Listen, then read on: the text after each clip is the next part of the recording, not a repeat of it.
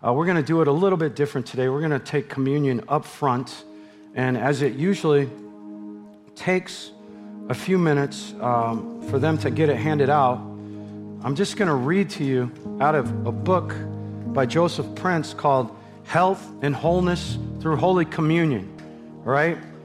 And uh, just so much revelation in this book.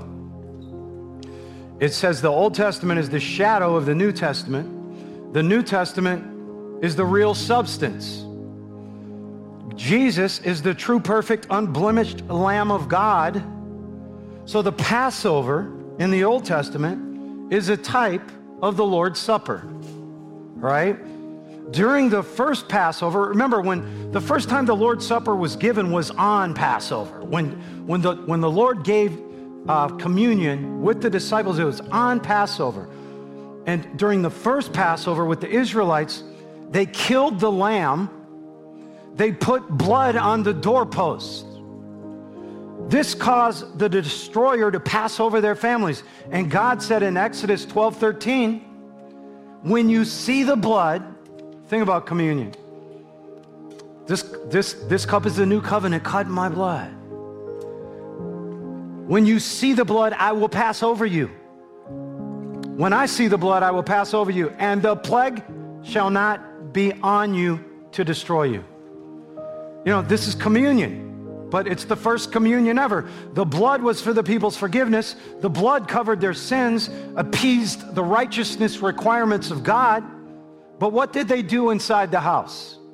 Exodus 12, 8. Then they shall eat the flesh on that night, roasted in fire with unleavened bread, and with bitter herbs they shall eat it. They ate the roasted lamb and the unleavened bread. This was to give them strength for their exodus out of Egypt. It was not natural strength they received. It was supernatural. How do we know this? Psalm 105, 37. This is talking about the Exodus. He brought them forth also with silver and gold, and there was not one feeble person among their tribes. We know that this lamb that they ate was a mere shadow of the real substance. Think about Jesus. Take, eat, this is my body. So, if the body of a shadow lamb could bring supernatural resort, results to 2.5 million Israelites, how much more the body of the true substance lamb, Lord Jesus Christ? David described it as a double cure. Bless the Lord in Psalm 103, 2 and 3. Oh, my soul, forget not all his benefits, who forgives all our iniquities, who heals all our diseases. That's communion. And notice that his benefits include the forgiveness of our sins, the cup, as well as the healing of our diseases, the bread. When Jesus took our punishment on the cross, it did not just bring forgiveness, it brought healing. And so I just, it's just, uh, it's communing with Him, is what we're doing. Can we, can we put that sculpture up? Because He did say in, in Corinthians, when, in the red letters, it said, it said, take, eat. This is my body, which was broken for you. And then he says, he says, remember me. What? Remember his broken body. And so you guys can stand or you can sit. What I just want you to receive his love I mean, that's nothing but pure love right there. That, that, that, that he would that he would do that, that he would do that for even the most evil people. Just go through that. He took the bread and he broke it. And he said, Take, eat, this is my body, which was broken for you. As often as you do this, do this in remembrance of me. Thank you, Lord. Thank you for your broken body. Thank you for everything you went through. And then he took the cup and he said, This cup is a new covenant, cut in my blood. As often as you drink it, drink it in remembrance of me. It's a blood covenant. And in that we have complete and total forgiveness, past, present, and future Every sin you've ever committed, every sin you'll ever commit, the Bible calls it absolute remission. Thank you, Father. You guys can be seated. And I just, when I talk about this subject that's in the Bible quite a bit, um, I just don't, I don't want anyone to feel any condemnation. If you feel any pressure to give, then you should not give. Um, but I will, we're telling you what's in the Bible here. Here, God gave Abraham 10%, or Abraham gave God 10% of his income. Income back as proof and evidence that he honored God as a provider. And he was blessed incredibly for it. How blessed? Genesis 13, 2. Abraham was very rich in cattle and silver and in gold. Isaac, who was Abraham's son, continued to reap from that life. It says in Genesis 26, 12 through 14, Isaac sowed in that land, and if you study it out, it was during famine, and received in the same year a hundredfold. And the, bless, and the Lord blessed him. And the man, what happened then? He waxed great, went forward, grew until he became very great, for he had possession of flocks, possession of herds, great store of servants, a lot of people working for him, and the, and the world envied him. Philistines envied him. So it happened for the children of Abraham, and Le- Leviticus 27 30 says, And all the, the tithe of the land, whether of the seed of the land or of the fruit of the tree, is the Lord's. It is holy unto the Lord. So in the Old Testament, Abraham and many others tithed. And in the New Testament, even the Pharisees, who Jesus called snakes, vipers, and hypocrites, remembered to tithe. And I'm here to tell you that tithing can and eventually will break any financial curse on your life. Each time you tithe, it's an act of faith and it's literally a seed of obedience that creates momentum. And I'll say again, you're welcome. You're welcome here at this church if you don't tithe. You're welcome here. But, but, but we're going to teach what's in the Bible. And when you tithe consistently, you create a consistent harvest. You establish a rhythm. Just like the four basic seasons each year, it's similar to this. You have to work with the law of sowing and reaping when it comes to money. You don't want to be erratic and unpredictable, just like nature itself has a pattern, it has a rhythm. And when you get yourself in that seed time harvest pattern or routine, when you honor that, its benefits will far outweigh any cost. And I'll just close this little offering message we're taking, talking about seed time and harvest. Is, is Genesis 8 22, while the earth remaineth, seed time and harvest, and cold and heat, summer and winter, and day and night shall not cease. And so, you guys can go ahead and bring those offering buckets up. I just I want to let you guys know that we appreciate you. We appreciate everything that you give, everything that you've given. Um, we, there's, there's not a, a, more blessed church than this. And I, I just thank God for it. I just thank God for it. With a congregation like this, we are so blessed. And, and Holy Spirit, I just pray you make your face shine upon them. Shine it bright, God, upon them and their families. Bless this offering, Holy Spirit. Bless it. Do with it as you will. Win souls around the world. Feed people around the world with it, Lord. Build churches around the world. Do with it as you will. We use it as a form of worship right now. We don't just do it in rote form. We, this is a form of honoring you right now as we give today. In Jesus' name, amen. Amen. amen. So, Thank you, Lord, for the offering. We, we're in a series called uh, Revelation Revealed, number two. Uh, we did chapter one last week, and um, I have to, I have to, last night uh, was really long, so I, I'm trimming it, right? But, but let, me, let me give you a couple verses just to catch you up if you weren't here last week. This is Jesus talking in Revelation 1:11 saying, "I am the Alpha and Omega, the first and the last." And he tells John Write promptly what you see in a book and send it to the seven churches which are in Asia to Ephesus, Smyrna, Pergamum, Thyatira, Sardis, Philadelphia, and Laodicea. And, and so we went through these verses in, in depth, each verse last week, but so these letters go out to these seven churches. And then let's just look at verse 20. As to the hidden meaning, the mystery of the seven stars, because it was Jesus standing with seven stars in his hand, which you saw in my right hand, and seven lampstands of gold. It's also called candlesticks in the King James. The seven stars are, are the seven angels, messengers of the seven churches, and the seven lampstands are the seven churches. So, uh, this is a setup for the, for the first letter to the church at Ephesus. I will say that we went over verses 1 through 20 last week. Um, the seven stars in the right hand, you have scholars.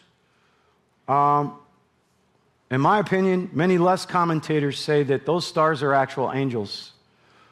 Way more commentators believe those seven stars are pastors of those seven churches. And we went into that in detail last week. But as Billye Brim says, it doesn't really matter what they are. All right? And so, um, but as we get started here, notice the book of Revelation, it's, it's, it's, uh, it, it means an unveiling, all right? It, the unveiling, and as it's an unveiling of Jesus Christ. The Greek word for revelation is apocalypsis, where we get the word apocalypse. Um, the book of Revelation has 22 chapters, 404 verses, and in those 404 verses, 800 allusions to the Old Testament. It is the climax, the climax of the whole Bible. And I, w- I, t- I did not come across one commentator because I try to find the, all, what are all the opinions, right? And, and so I want to give you, uh, you know, what different, different sects, different people, different groups are saying. Because um, there are a lot of opinions when you get into the end times. Um, but, but they, not one commentator did not believe that, the, that we have to take these seven letters and apply them to the modern day churches around the world. Th- these are for now. Think about it. These letters are written to churches in Revelation, uh, in the time of the what, what we call the apocalypse, the end times, I am telling you, it is a warning. It, it, if you don't think there's churches that can't have their lampstands taken away in these, in these times of contention, coming times, and um, these are to us chapters two and three. Um, you know, these are written to the modern day churches around the world, as well as those seven churches at the present. At this time that Revelation was written, 96 AD, I believe, along with my parents and millions of other Christians, that we will be in heaven from Revelation chapter 4 through the end of the book. And uh, chapters 2 and 3, I will say it, they're, to us. They're being written to the uh, body of Christ today. It's interesting how each one of these letters closes out with a phrase He that hath an ear, let him hear what the Spirit says unto the churches. These seven letters to these churches have really what you would call four applications. These churches were real local churches, and this is well, well known in history well known by historical experts, well investigated. They were all there. History can even prove that these churches had the problems that these letters are trying to correct. A famous scholar by the name of Sir William Ramsay established the fact that his detailed research, and through his detailed research and investigation, these churches had these exact problems that are being talked about in these letters. And as you can see in Revelation 1:11, Jesus telling John, "Write a book and send these to the seven churches." Write them in a book. So, yes.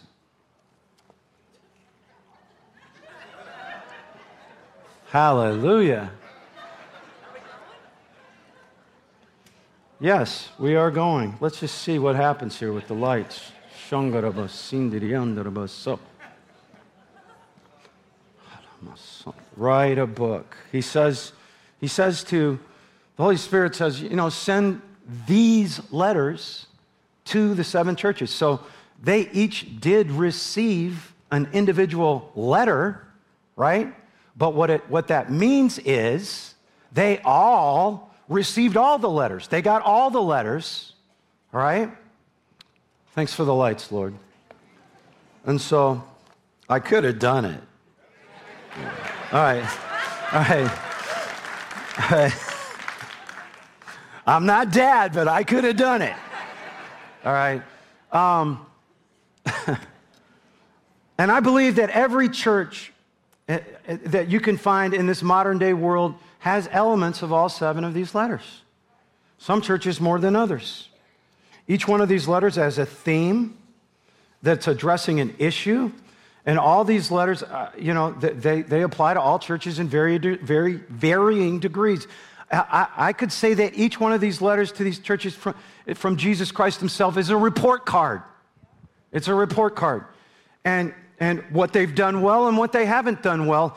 And you had churches that thought they were doing well, addressed, and, and they weren't doing so well. And, and the opposite churches that didn't think they were doing well found out they were doing better than they thought. And if you look at each one of these letters, you could break them out in the, into the way they're written. Each one, each one of these letters to these seven churches, each one, you could take the name, each of, each of those names has a meaning, it has a commendation, it has uh, concerns, it has an exhortation. There's a promise to the overcomer. And each of these letters, you have this phrase, He that hath an ear, let him hear what the Spirit saith unto the churches. So let's read. We're only going through seven verses. Uh, that's, it's going to have to be seven, seven messages, seven churches, right? And um, Revelation 2 1 through 7 is what, what we're going through. Unto the angel of the church of Ephesus, write, These things saith he that holdeth the seven stars in his right hand, who walketh in the midst of the seven golden candlesticks. So remember, Jesus walking in the midst of those churches. Those are the candlesticks. The, the, churches are the candlesticks. And I know thy works and thy labor and thy patience and how thou canst not bear them which are evil. Thou hast tried them which say they are apostles and are not, and hast found them liars and has borne and has patience, and for my name's sake has labored and has not fainted. Nevertheless, I have somewhat against thee, because thou hast left thy first love. Remember, therefore, from where thou art fallen, and repent, do the first works, or I will come unto thee quickly, will remove thy candlestick out of his place, except thou repent. But this thou hast, that thou hatest the deeds of the Nicolaitans, which I also hate. He that hath an ear, let him hear what the Spirit saith unto the churches. To him that overcometh, I will give to eat of the tree of life, which is in the midst of paradise. So let's break this down. Ephesus, in a lot of ways, was a phenomenal city. Um, but in a lot of ways, it, it may have been the most evil city, e- even compared to anything today.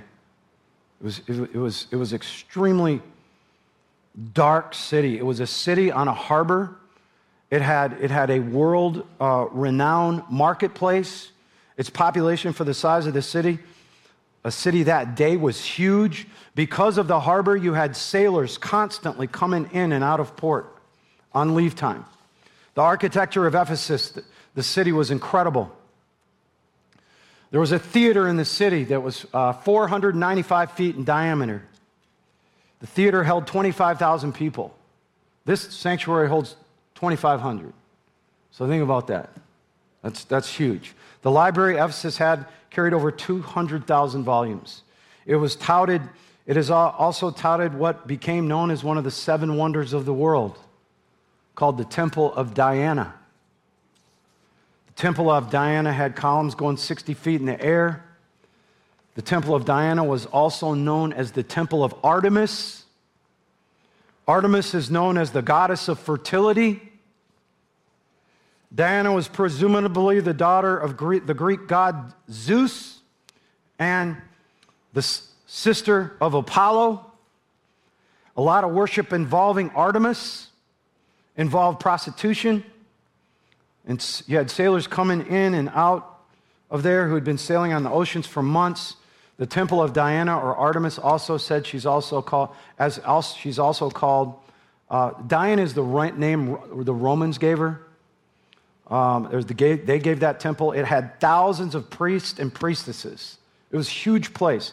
It served as a great bank for kings and rich merchants, and it was also an asylum for fleeing criminals. Many scholars believe that this temple was the complete source of the moral deterior, deterior, deterioration of the population of Ephesus. It was just morally bad because of this temple uh, just being the centerpiece of the city. The philo- philosopher uh, Heraclitus said this about the population of Ephesus. He said, The inhabitants of Ephesus were fit only to be drowned. And that was the reason why he could never laugh or smile, because he lived amidst such untirable uncleanness. Many scholars believe the Christian church at Ephesus, to whom this first letter is being written, was probably uh, founded jointly by Aquila and Priscilla. And later, Paul gave it a big boost. Um, Timothy, John, and Mary's tombs are all in Ephesus. Many scholars believe that while John was on the Isle of Patmos exiled, that Timothy was presently the pastor of the church at Ephesus.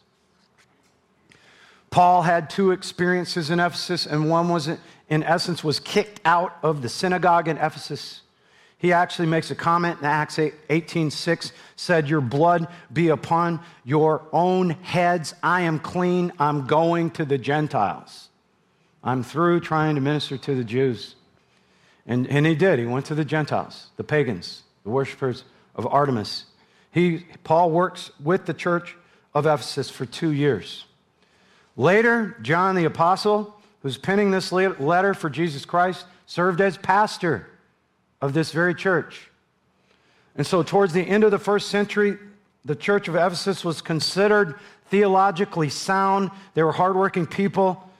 Let's start in Revelation 2 2. We, we already read one with Jesus walking amidst the lampstands, the churches.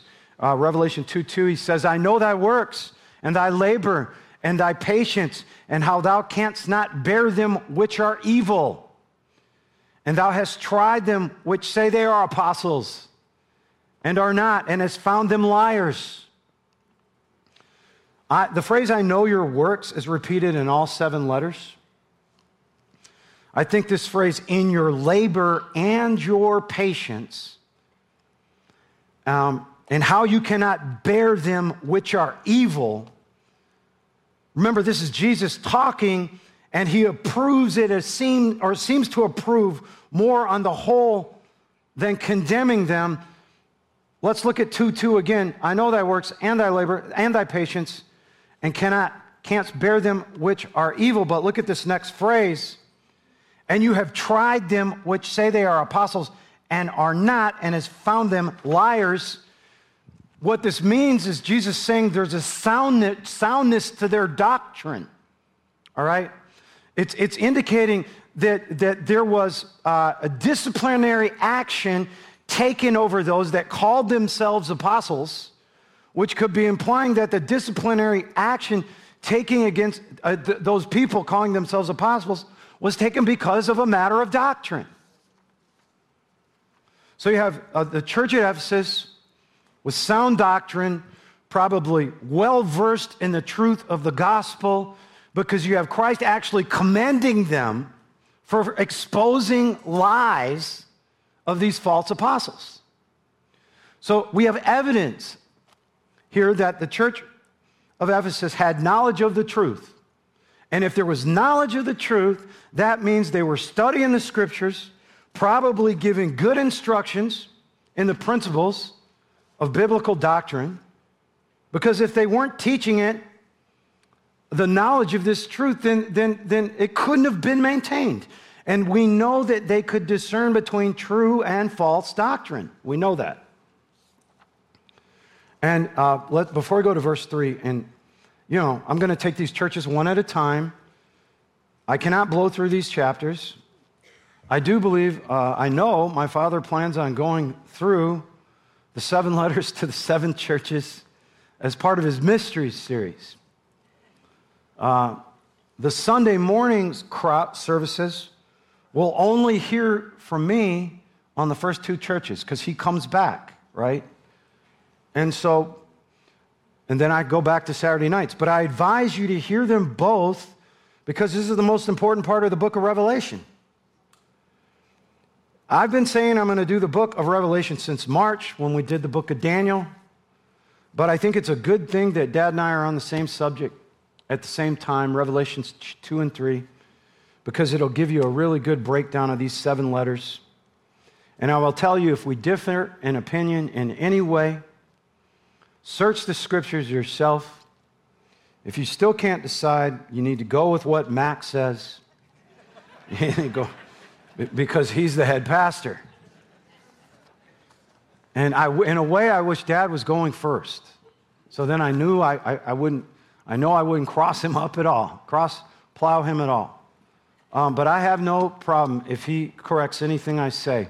Um, Revelation 2 3, and has borne and has patience, and for my name's sake has labored and has not fainted.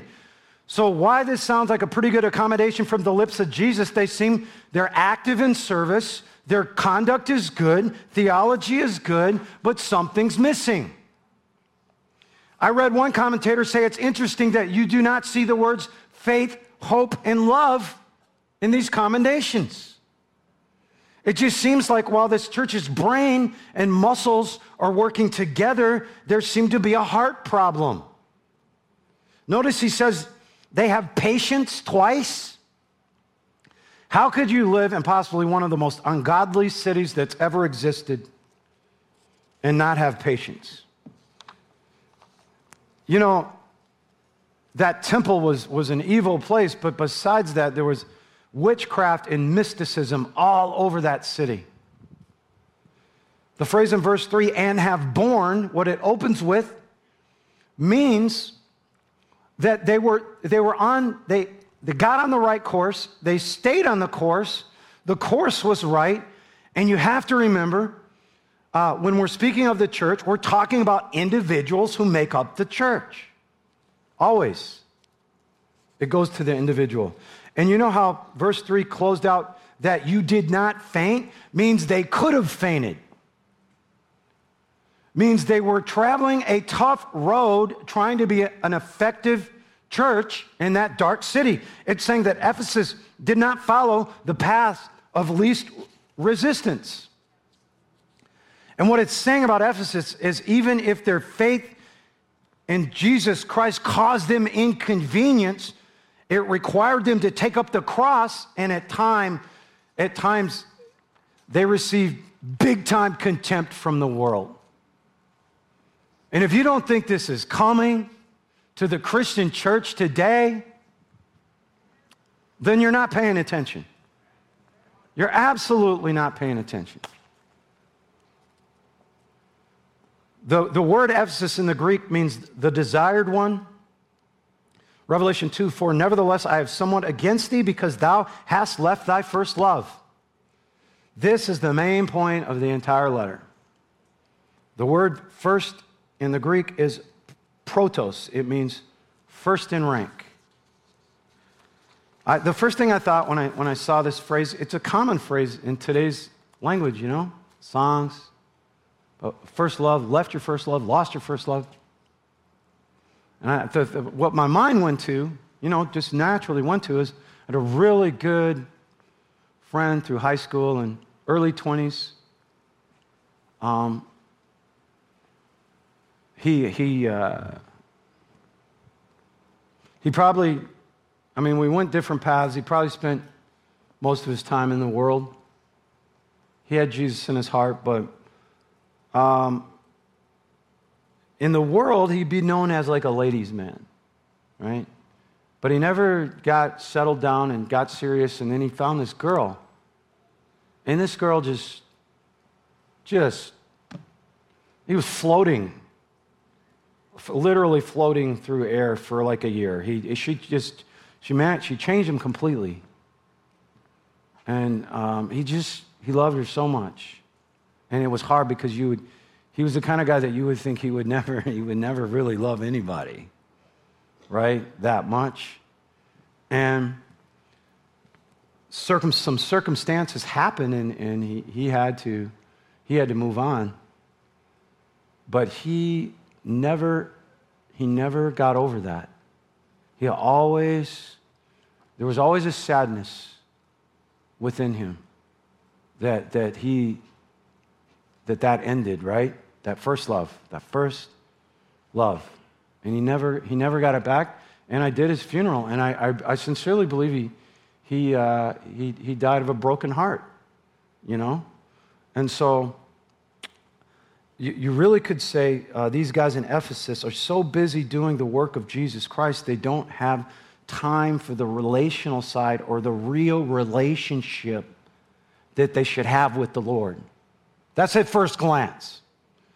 So that, that would tell us it's probably not, the relational part might not be being preached as strong. I believe the message here, God prefers to have not only devotion, but a deep, loving relationship with Him. In addition to the doctrine, and all through Scripture, there is joy that's associated with salvation. The first fruit of the Spirit is love. I'm trying to hit all the angles, but I feel like Jesus is saying, let's go to Luke, Luke 10. This is, this is what, in a sense, what he's saying. It came to pass as they went that he entered into a certain village, and a certain woman named Martha received him into her house. And she had a sister, Mary, which also sat. Picture this in your head. Where, where is this? They're in a house sat at the feet of Jesus and heard his word. But Martha was cumbered, way down, about much serving. Came to him, said, Lord, dost thou not care that my sister hath left me to serve alone? Bid her therefore that she come help me right now. Jesus answered her and said, Martha, Martha. I mean, Martha, how did he do that? Martha, Martha. Martha, Martha. Martha, Martha.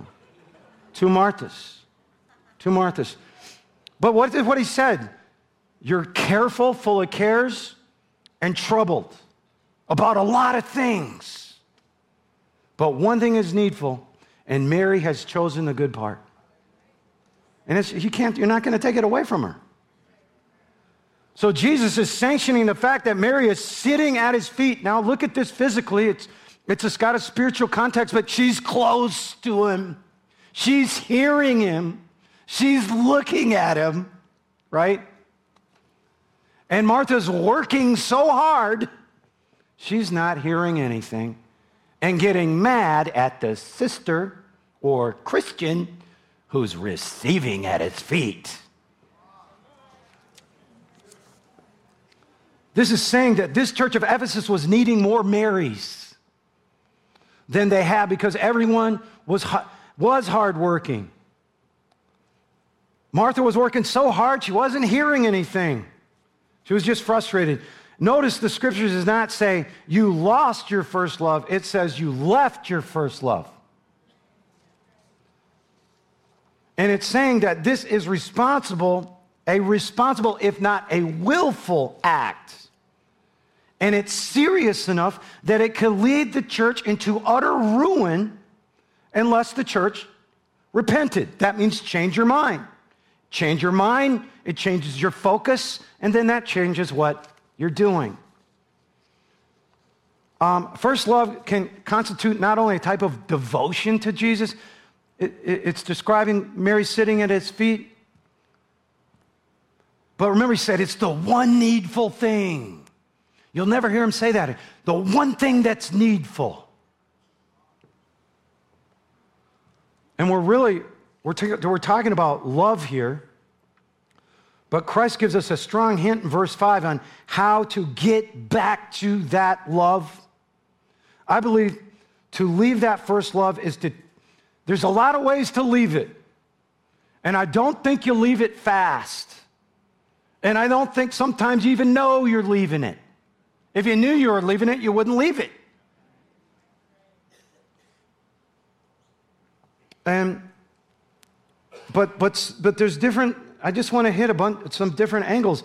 When you take your faith and move it into something else other than Christ and Christ crucified, and from there the resurrection and what comes from the resurrection, you, you know, when, when you move it out of that thing, no resurrection, no gift of righteousness. What's that? It's a gift. E.W. Kenyon said the ability to stand before God without a sense of guilt or inferiority. They could not do that in the old covenant. The priest couldn't even do that.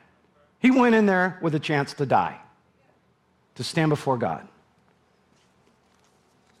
All so much comes from Christ and Christ crucified. It's when we are attempting to live as a life as a Christian in our own strength.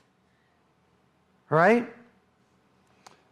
Galatians 6:14. But far be it from me to glory in anything or anyone except in the cross.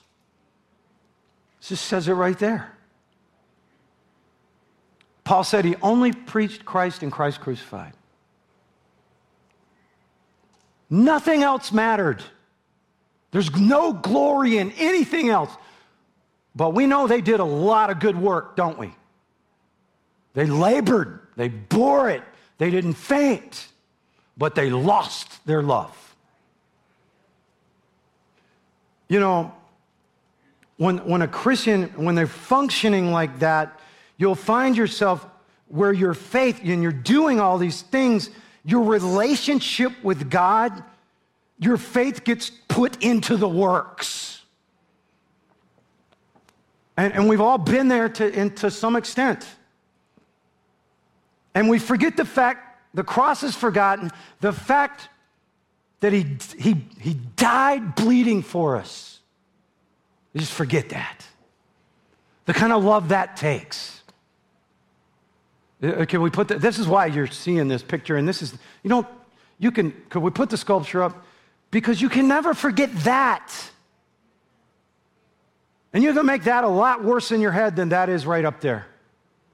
That's, that's just a man completely physically destroyed because he loves you.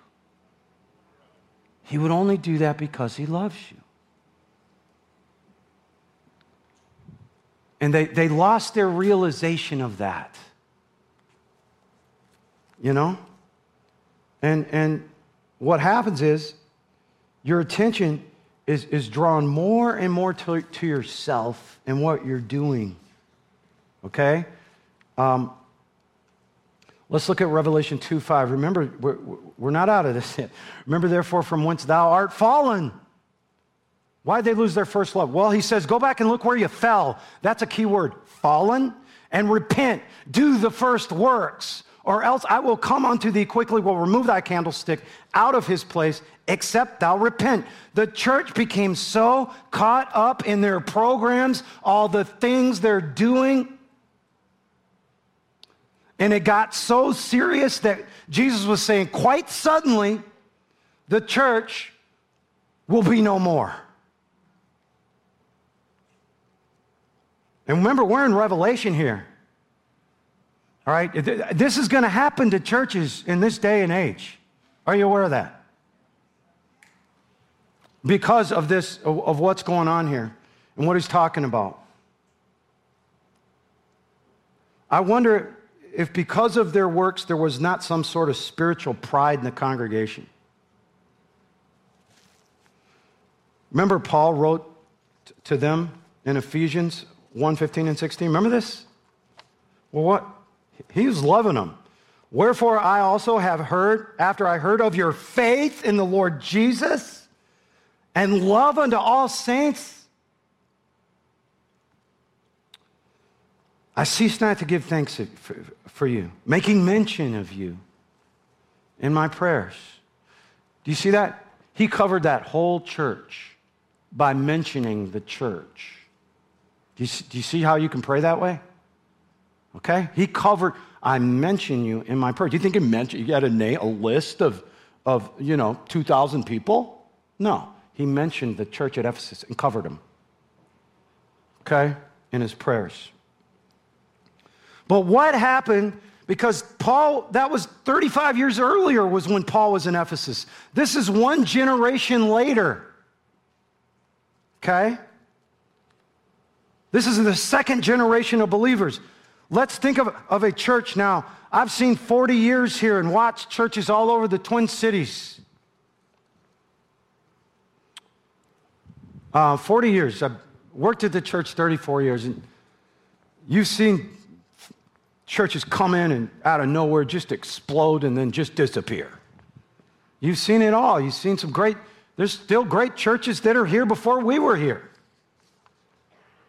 And you watch this. Sometimes change happens in transition from the visionary and building generation to the next generation. And that next generation is enjoying all the fruit of the earlier generation Jim and doing it in the sanctuary here. Well, my mom and dad started in a Radisson with 50 seats on, on 55, used to be the Radisson. Then they're in North Hennepin. I wasn't trying to build the church. I was, I was just mad I even had to set up the sound. I was barely helped. I was a teenager with a bad attitude. And trying to put, but they're trying to put together praise and worship teams they're, they're, they're hiring children's pastors, trying to get people to volunteer, running multiple prayer groups every week. And, and, and you, you, you look at this letter, and it's a really good thing to keep in front of you. You know? I was, I was uh, under Patsy Cameneti for two years in Singapore. And sometimes, sometimes, you know, you, you don't know when you're losing it, and it takes maybe time to lose it.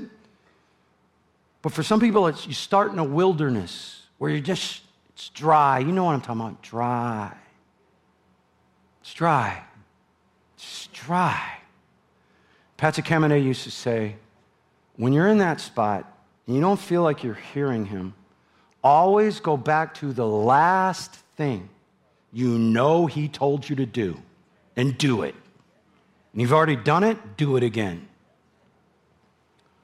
A lot of times, the next generation doesn't know the hardships and trials, and they don't have a chance for their faith to be as challenged as much to see the Lord do the work. Think about David and Solomon.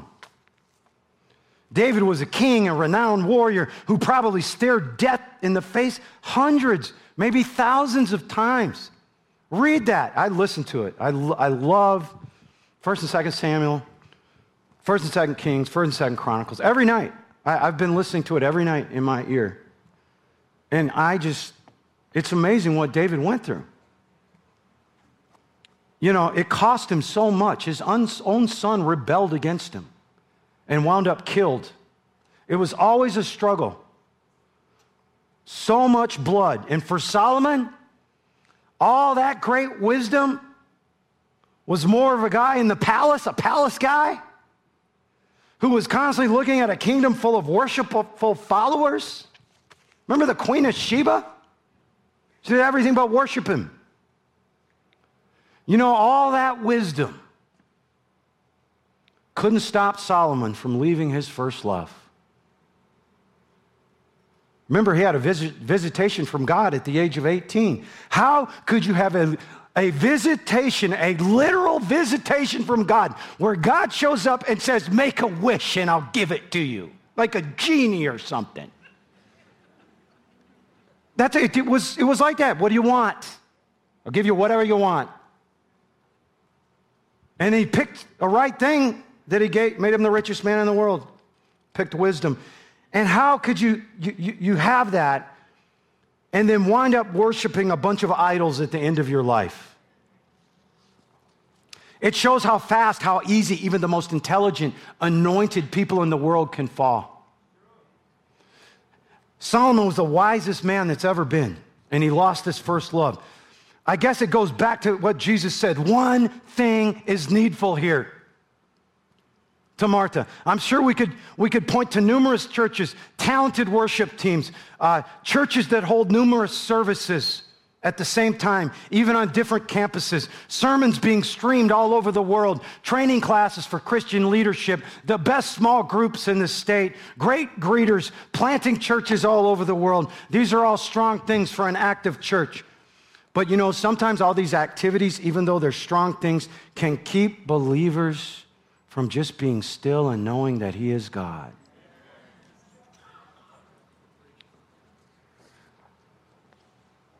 There can be so much going on all the time that people just aren't simply being with the Lord.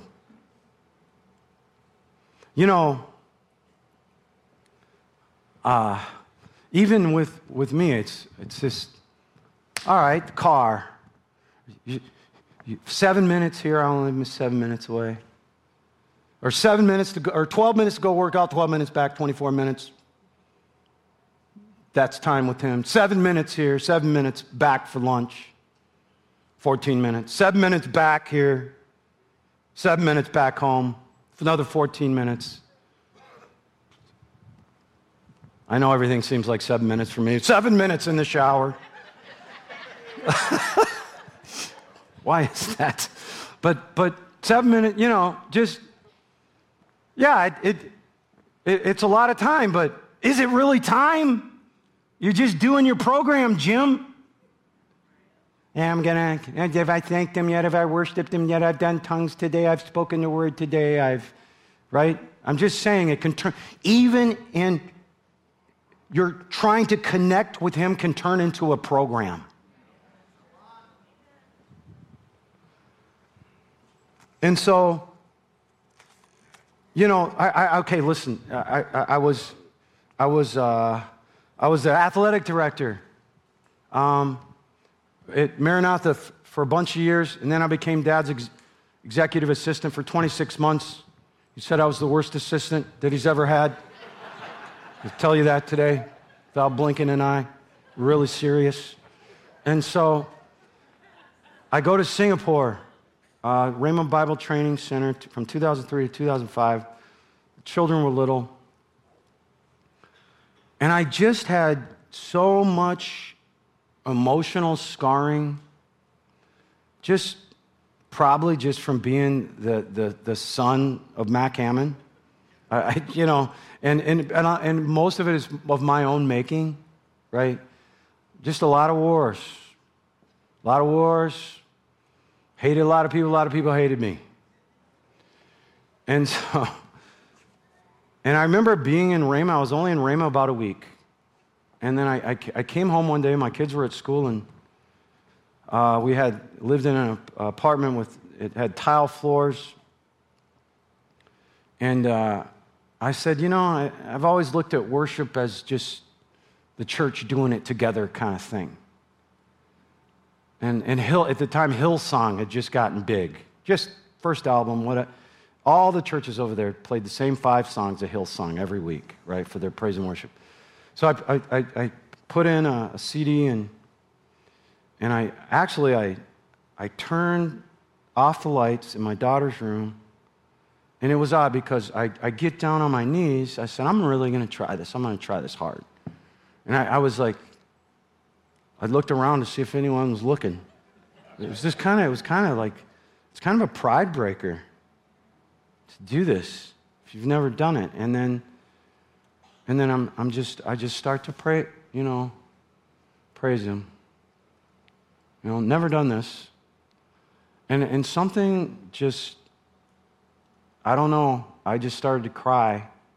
And I probably hadn't cried in 10 years.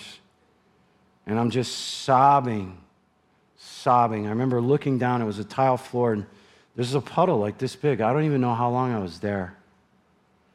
And, and, and I had a little vision in my head, right, of, of a, like a wall that was really distorting things for me um, in front of me. at an angle. And uh, the Lord said, the Lord said, He said, You have a lot of unforgiveness. Um, and I'm gonna sh- I want to show you how to get rid of it. And so, and so he, he, he says, make a list. You know, and the list was of 30 people, right? I wasn't even around these people, but they still took up space in my head. I was across the world, right? And he says, pray for those people, mention them, okay? Go through them by name, mention them, and pray everything for them that you do for you and your own family. Everything. Not just a quick blessing. And it's just, it was wild, you guys, because within two or three months, I didn't even think about these people. Because I pray, I was really praying for them. I pray for them in every, just mention them once a day and say, Lord, all these things that I'm saying to you, I'm connecting to you, I'm lifting up to you, I'm repeating back to you. Your promises are yes, yes, and amen. Yes, yes, they are. It's for these people, right? And it was even coming in coming back, we'd be back for little pieces of time in the summers. I, I would see these people, and they would approach me as in, in, in reconnect or apologize I hadn't even seen these people. And it happened twice. I thought, that's coincidence. I don't believe it. Seven of these people within two trips back here had approached me. And why? Because I'm praying for them. But the unforgiveness turns into bitterness, and just like the love of Jesus has roots, bitterness has roots. And you will slowly, that first love will sift away in the wind. No matter how hard you're trying and working and doing the works, but, but it hardens your heart.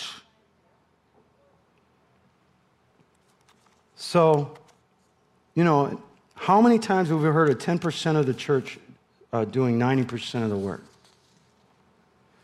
These guys were so diligent at Ephesus with, on the ministry side, with the work side. I believe they were sacrificing sacrificing, cultivating their relationship with the Lord, sitting at his feet with prayer time or time in the Word or worship or tongues. There was a missionary in China, didn't get one soul saved for two years. And he prayed all the time, right? And worked so hard. And, and he just didn't know why. And one night God gave him a dream, and it was a scale. His works and his prayers were here. His thanksgiving was here. So he started to thank God, thank God, thank God, thank God. Sometimes you just need to drop everything. That's why he says, thank God in everything. I, I, there's power in that. There's a power, and the more you do it, the more grateful you become. I'm just trying to tell you how to shake uh, sometimes out of that, that falling away that dryness. You know, Andrew Wommack, you know, Andrew, again, just Andrew Wommack. I never, I never ask Lord for anything. I never have to ask him for anything. I just walk around thanking him all day, and he just gives it to me. I thank him for it, he gives it to me. That's because his relationship's so amazing with God.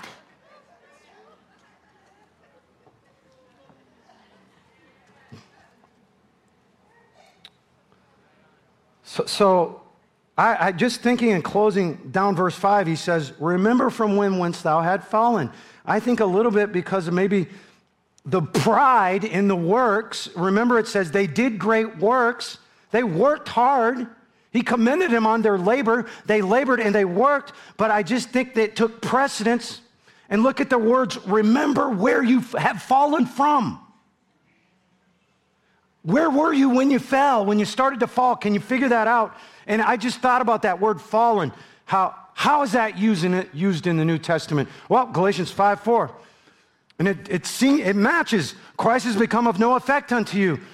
Whosoever are justified by the law, you're fallen from grace. Okay, law is under the law, the Old Testament law, you're judged solely on what you did.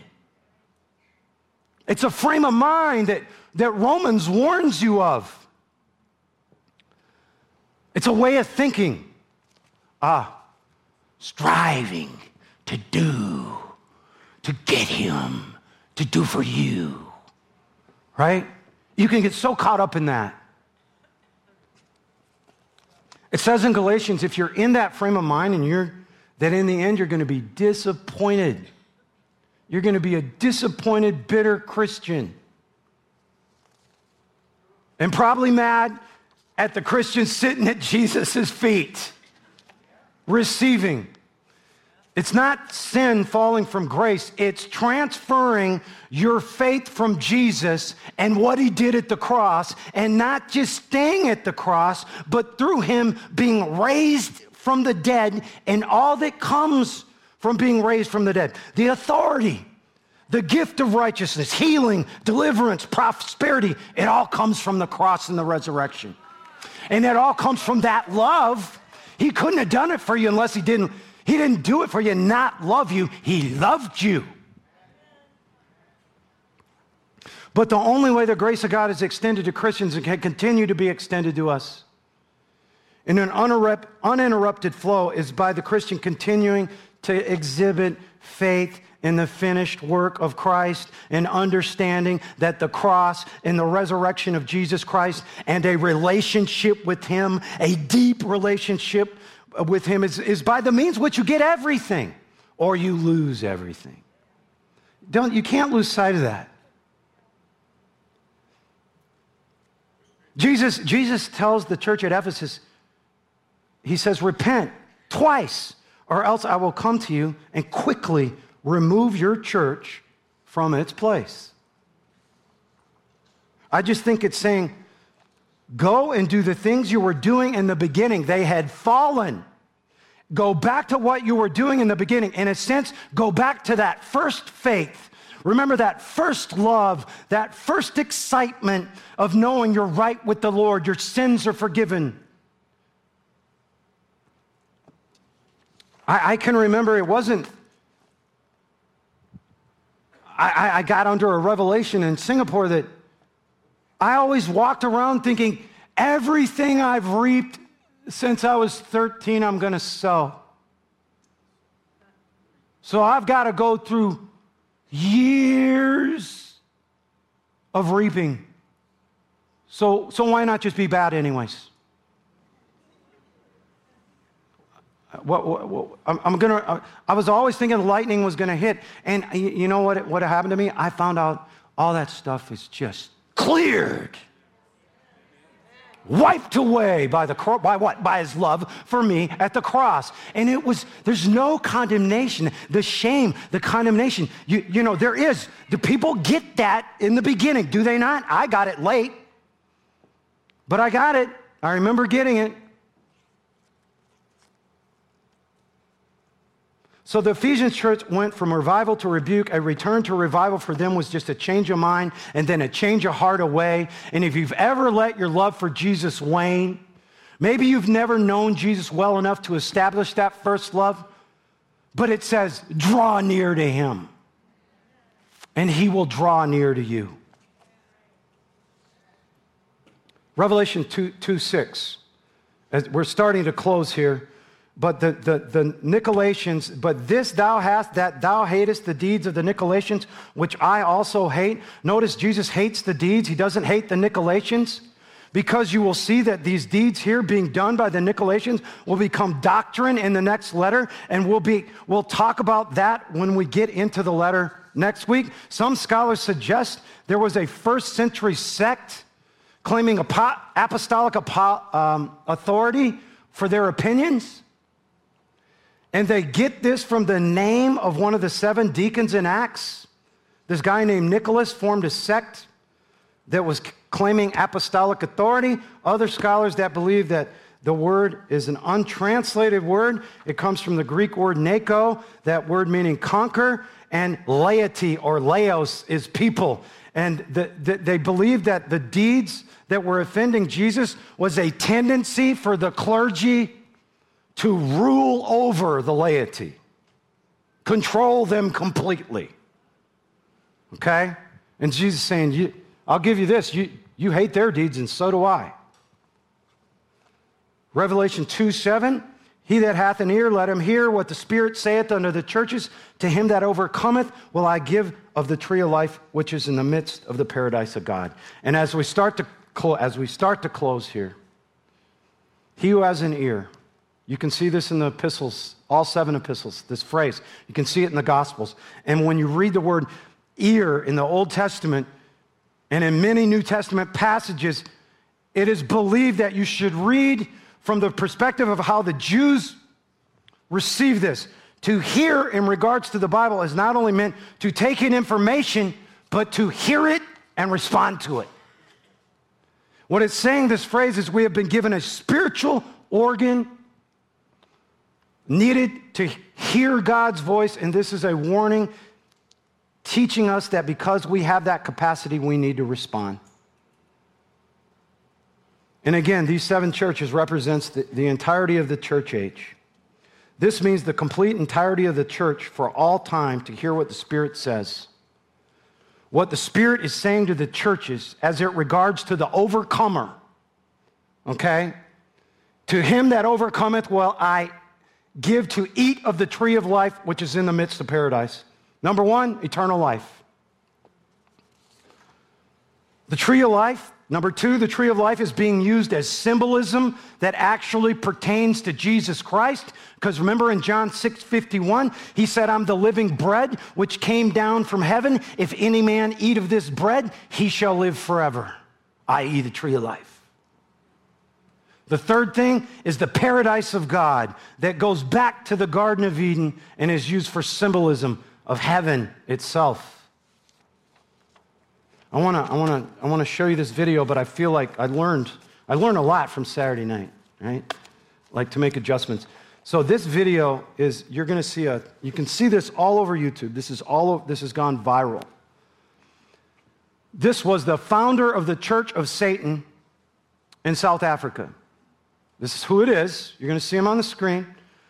Go right to the words, all right? Because of his accent, you might not pick up what he's saying. This is a 35 second clip of a two minute clip you can actually see on uh, YouTube as we're, as we're talking about experiencing the love of Christ, right? Um, go ahead, let's play that video. I had a meeting with council members at the, at the church, and they said, okay, great, now we've done all these interviews and people know and it's growing, Satanism is growing, and believe me, people, it is. And I had to do a ritual by myself to see how do I get more, more power, more influence. And I did this ritual and I opened myself up, and Jesus appeared.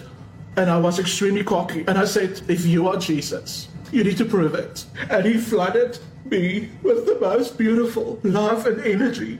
I have for a long time believed that I am not worthy of God's grace let me tell you something today. The kingdom of God is not a gated community. The kingdom of God is open to everybody. The love of Christ is unconditional. When you experience it, it is something different. It's my prayer that you will feel the love. I pray that the peace of Christ will be with you. So, you know, I, I believe we are in the end times. I believe evil is rising. You heard him say, Church of Satan is exploding. But isn't that something? The founder of the Church of Satan in South Africa. And then he's trying to get more power and he's in this ritual, and Jesus shows up. And, he, and, and, and he, he's cocky with him, he's arrogant with Jesus, he said. And Jesus just floods him with his love. You see how I mean? You pray for that man's safety. You hear me? And, and, and, and it goes completely viral. And I'm just saying, as, as, as we close, could, could you guys just bow your heads and close your eyes? This is, this is, this is a big, big deal. I mean, I just really need, I can't, please don't have people looking around because this is really going to mess with people if your people are looking around. Right? But, but I just feel like if he can do that with one of the devil's children. Flood him with his love. now his child, right? He can do it with you because you're his child. I just need you to be, it said repent, right? And a form of that is acknowledging, I've, I've lost it. If you've left or lost your first love, can, can you show me your hand and keep it up? There's no one looking around. If you've, if, you've, if you've left or lost your first love, that first love that you had with God, I just, I, I, bet, I bet there's 50 hands. Okay, you can put those hands down. Let's just uh, let's just be still and know He's God. Here, let's just.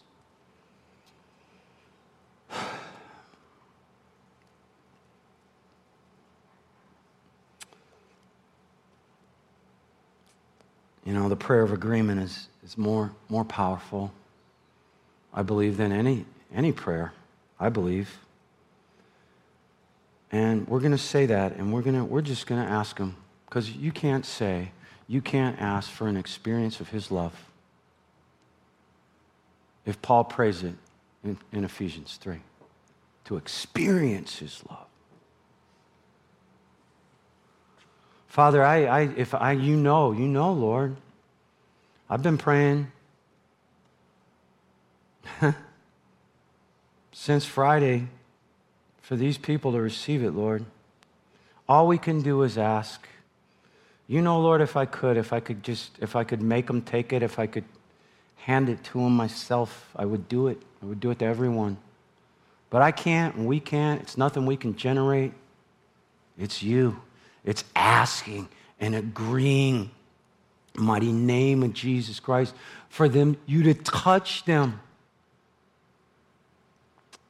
they just need a touch, Lord, whether it be a soft touch, a hard touch. Melt them, Lord. Melt them with your love today, this week. Give them a revelation of the love of Jesus Christ. May Christ, through their faith, actually dwell, settle down, abide, and make his permanent home in their hearts. May they be rooted deep in love and founded securely on love. May, we may they have the power and be strong to apprehend, chase it down, grasp it, the experience of that love. What is the breadth and the length and the height and the depth of it? May they come to know your love, Jesus, which passes knowledge so they would be filled with all the fullness of the Father. In Jesus' mighty name, amen.